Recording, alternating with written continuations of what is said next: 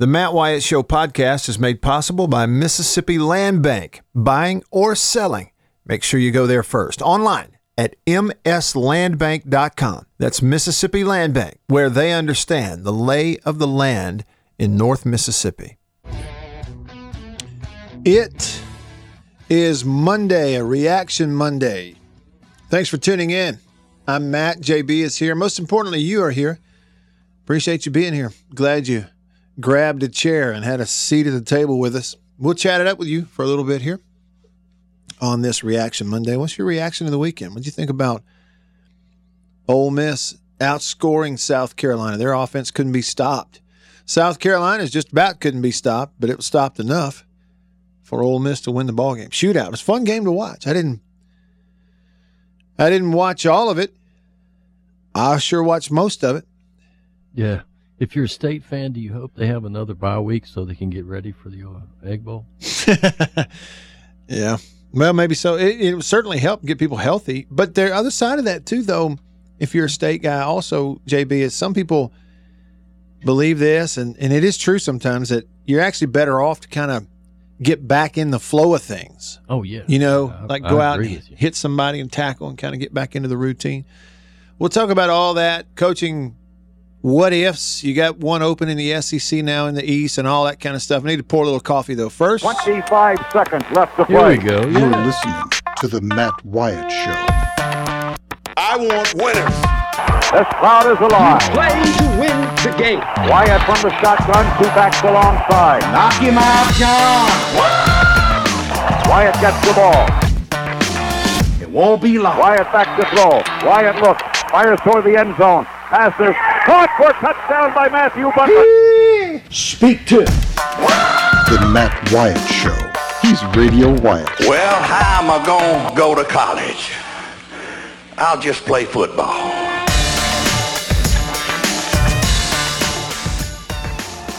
Yeah. Like hearing that. Old Jerry. Mr. C. All right, here we go. Hour two. He is off and running. Text me on the country, please, and text line 885 ESPN. It's a 601 number, 885 ESPN or 885 3776. Call me on the Davini phone, Davini Equipment, Madison and in Jackson. They are your Kubota dealer. Highway 51 Madison, Spring Ridge Road Jackson, Kubota. Hit me up on the Davini phone 995 1059. It's a 601 number 995 1059. Let's see where we are. And also on the live stream. Hey to y'all, if you're on Facebook or YouTube tuning in on the live stream, I can see all your comments all here in one place. We'll chat it up that way also. Uh, Mike on the live stream said, I think Will Muschamp has gotten lazy and fat. Hey, JB, can you imagine the post game with the uh, AD where they're going to fire you? And that comes, you know, and then we just cut to the chase. Hey, Will, yeah, thanks. Come on in. Have a seat here. We're going to go a different direction. We're going to go ahead and cut bait right now and let you get going. You're going to be a wealthy man with this buyout, obviously, but uh, we're going to go ahead and move on to the next guy. Okay. Uh, well, can you kind of fill me in on the reasons? Well, Will, I'm just going to be honest with you. You've gotten lazy and fat. What? You're firing me because you think I'm lazy and fat? Well, off the record, of course. um, hey, if it's true, maybe we appreciate honesty. Blake said Muschamp got some good players, but wasn't a good game day coach. Whoever comes in can have immediate success. They got players. They got some. Mike came back and said if South Carolina picks up Freeze, he'll have a championship run within the first two years. Blake said Freeze versus Mullen for the Eastern Division with Kirby taking the back seat. Mike uh, said, I think Mason stays put for this year. Vandy will not want to make a move due to COVID and the social situation going on.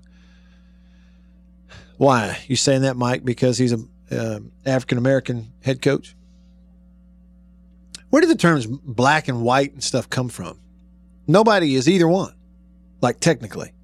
I mean, we got Caucasian, we got African American, but ain't nobody black and ain't nobody white. Okay, anyway. Uh I don't know. Listen, here's let's let's talk about this real quick.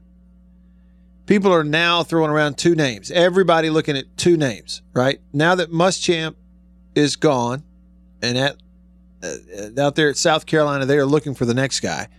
Everyone immediately now transitions, okay, who who's next? Well, let's see, Derek Mason, Vanderbilt, gone. No, I'm not so sure. And everybody goes, Harbaugh, Michigan. Well, let's let's look at it real quick. You know, the financials for Harbaugh, maybe they are complicated. I haven't read about them. I just know his contract is huge. I know the money was huge. I know that he's taken pay cuts, as have a lot of people at Michigan, and I know that they how many staff members and like faculty and stuff has Michigan, the University of Michigan, furloughed and cut and fired and everything else. It's in the hundreds, isn't it? So I don't know what the financials are. At a place like Michigan, if going ahead and making a change on Harbaugh now during a COVID year would cost them millions upon millions upon millions of dollars in buyout stuff, maybe it's fine, but maybe it's not. Okay, maybe they consider that. I just know that it's it, that is a Michigan. Can we all agree on this? Michigan is a train that is now going 80 miles an hour downhill, and there is zero chance of turning it back around, getting it going uphill anytime soon. That's what Michigan is. Okay, it's it's about to bottom out. Now, I think if you're looking at it in terms of reality, and I know recruiting is a big deal also, I think Harbaugh is the kind of coach who, if you are in a situation where you need to overachieve, you don't have certain built in advantages that everybody else has. You need to have a uh, more of a, I don't know, hard nosed, blue collar approach, and we're going to overachieve and go beat some people.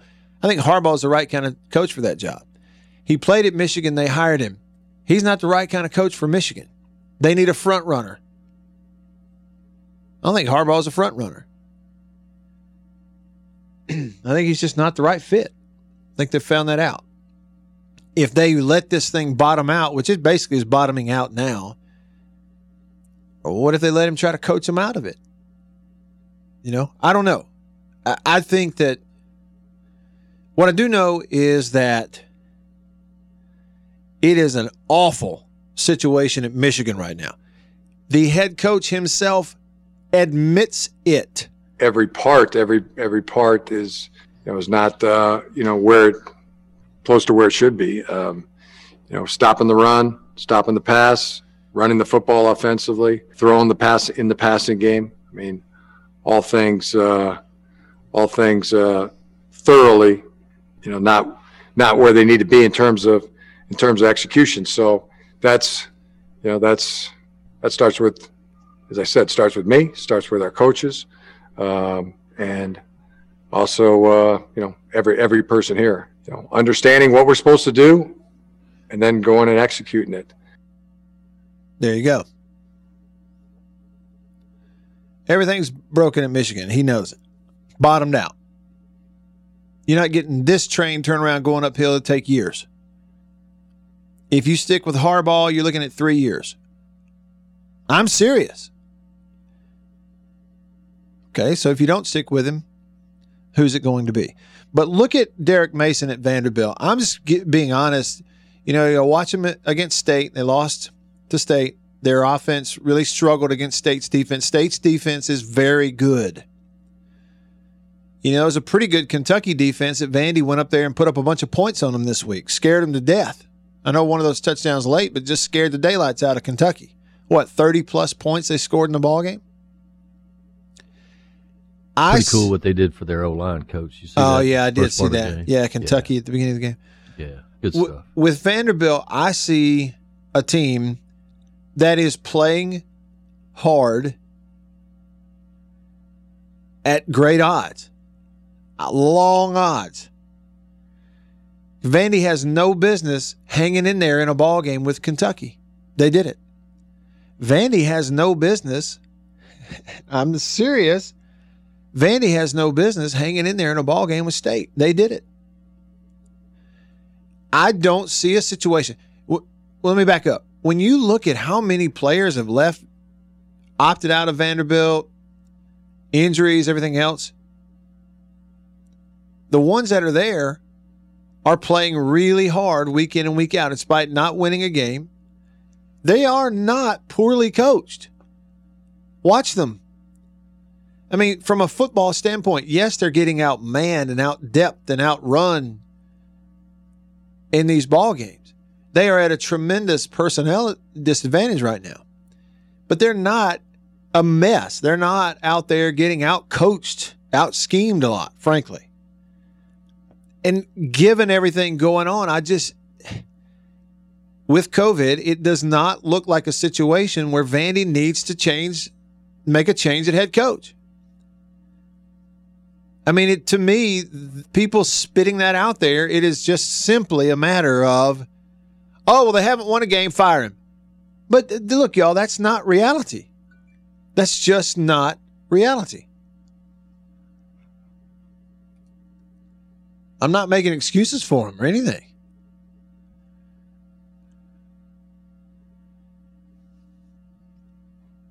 Sven telling me that Harbaugh makes eight million a year at Michigan. Yeah, it was ten though, wasn't it? We take a big pay cut, something like that. All right, somebody cited the fact that combined Florida Alabama put up almost 90 points or right at 90 points on Georgia's defense. Jason in Flagstaff says, LOL at citing Florida and Alabama as reasons that state has a chance to beat Georgia. They've got something we don't have offensive players, plenty of them, and coaches trying to win now. Look, you know, unless unless something really changes, Georgia's going to have a tremendous advantage. Their defensive line on the field versus State's offensive line. Georgia got a tremendous advantage there. Coffee Norman says, Matt, I see Kiffin says that the A&M and Ole Miss game will almost certainly not be made up. I guess because it's A&M's second canceled game. What happens if the Egg Bowl is canceled? He says, I think if no other game gets made up, they will try to play that one. Yeah, they'll definitely try to play that one if it were to come down to that the week of Thanksgiving where one team or the other has to uh, hold off. Um, here is a quote from, well, not a quote, but a story from Keith Carter. Uh, somebody's saying that this morning, Keith Carter, athletics director Ole Miss, said that they will find out tonight by 8 p.m. whether they might play LSU or Mississippi State this weekend and it would hinge on either Georgia or Arkansas being unable to play this weekend. He also noted that the last four weeks are going to be very, quote, fluid. Yeah. I mean, it's just, there's no way to tell what's going to happen in any of these, really. It's just day to day, week to week. I mean, it's a week of, we're sitting here going with an actual athletics director at one of the schools going, on Monday night at 8 p.m. At that time, will we know for sure if we're not playing somebody? And we might play somebody, but it's not who's on our schedule, but it could be one of two other teams. I mean, if that ain't fluid, I don't know what is. Gage on the country pleasing text line says, Do you think South Carolina goes after one of the new offensive coordinators like Jeff Lebby, Kendall Briles, or even Brian Johnson from Florida. Gage, I do not. I don't think South Carolina. Mm, yeah, I don't think South Carolina um, goes after an offensive coordinator. They will hire a sitting head coach somewhere. They already know who it is. They're not hiring him at the time that they're hiring him. I'm sorry, firing. They're not firing him at the time they are firing him without somebody already lined up. He's lined up. It's probably not in writing. It's probably simply a verbal agreement with somebody. You can speculate on that. Yeah, I mean, uh, I I wouldn't. If Four or five people you think might. yeah, I don't know. I feel like it's Napier at Louisiana. Okay. Yeah, Yeah. I feel like that's who it is.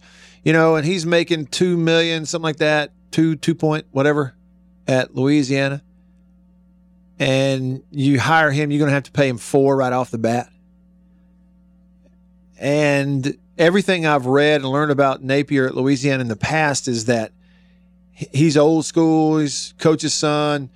He's not going to be going out here and being all public about going to the next job while he's still coaching this one. Right. Um, so I think that's who it is. Uh, we'll see, but I think it's who it is. It's not Freeze. Wasn't that part of the reason that he didn't interview with State last year? Is he was his team was still playing at the time they were doing some interviews, Yeah, and he didn't want to interview till after the season was over. Is what I Right. told. right. Yeah. Well, and you know, think You about call it. that Is, commitment and loyalty, right? yeah, that's right. I mean, and any good athletics director wants a coach who thinks that way. Yeah. No question about it. Um, one of the first red flags that ever went up about Tom Herman, the coach at Texas who ain't long, who, who's not long for that world.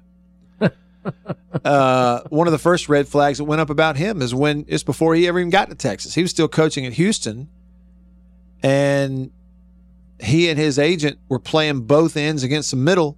You know what I'm saying? You're negotiating on one end, but you're using that stuff to leverage against the other end. It was LSU and Texas Open at the same time. And they're floating all kinds of rumors out there on purpose. His agent was doing it on purpose the night before his Houston Cougars were running out there playing in a very important game Yeah. the very next day. Didn't care. Didn't care one bit, one iota, how it would affect those Houston players who've been working their butt off all year long and practicing and getting ready. And a lot of them seniors, and the last time they'd ever play football. Didn't care. Mm. My grandmother calls that talking out of both sides of your mouth. Well, that's what they did. And um, there's a red flag for you.